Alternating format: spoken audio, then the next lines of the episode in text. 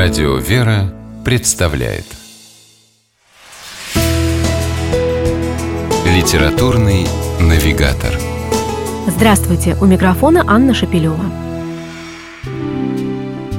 Есть ли доказательства того, что Иисус действительно жил? Такой вопрос задал себе доктор Крейг Эванс, профессор богословия, автор более 70 научно-популярных книг по истории христианства.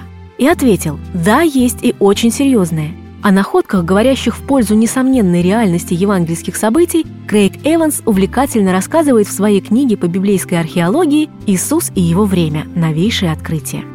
Если Евангелие – просто сказки о человеке, которого на самом деле не было, тогда чем объяснить, к примеру, их правдоподобие в отношении других исторических персонажей, живших в то же время в том же месте, размышляет автор – в свидетельствах евангелистов содержится масса сведений о людях, существование которых подтверждено источниками и вне Нового Завета.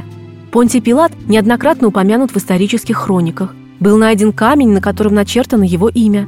Существует ассуарий, погребальный сосуд, первосвященника, осудившего Иисуса.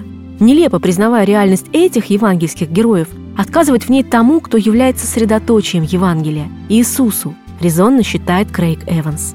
Разобравшись с вопросом об исторической достоверности Христа, автор книги «Иисус и его мир» на основании научных фактов воссоздает атмосферу и обстоятельства, в которых жил Иисус. Читатель узнает много интересного о городе, где вырос Христос, Назарете, о местах, где он проповедовал, например, о Капернауме. Вместе с автором выяснит, можно ли принимать всерьез заявления некоторых ученых о том, что Иисус не знал грамоты.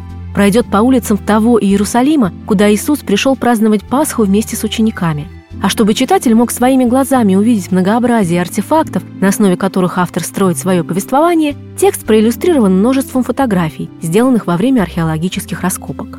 Чтобы вникнуть в детали повествования, читателю не потребуется быть экспертом в области археологии или библиистики, заверяет Крейг Эванс еще в предисловии.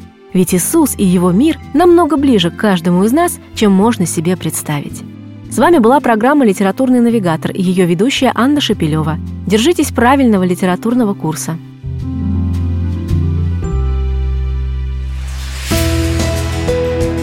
«Литературный навигатор»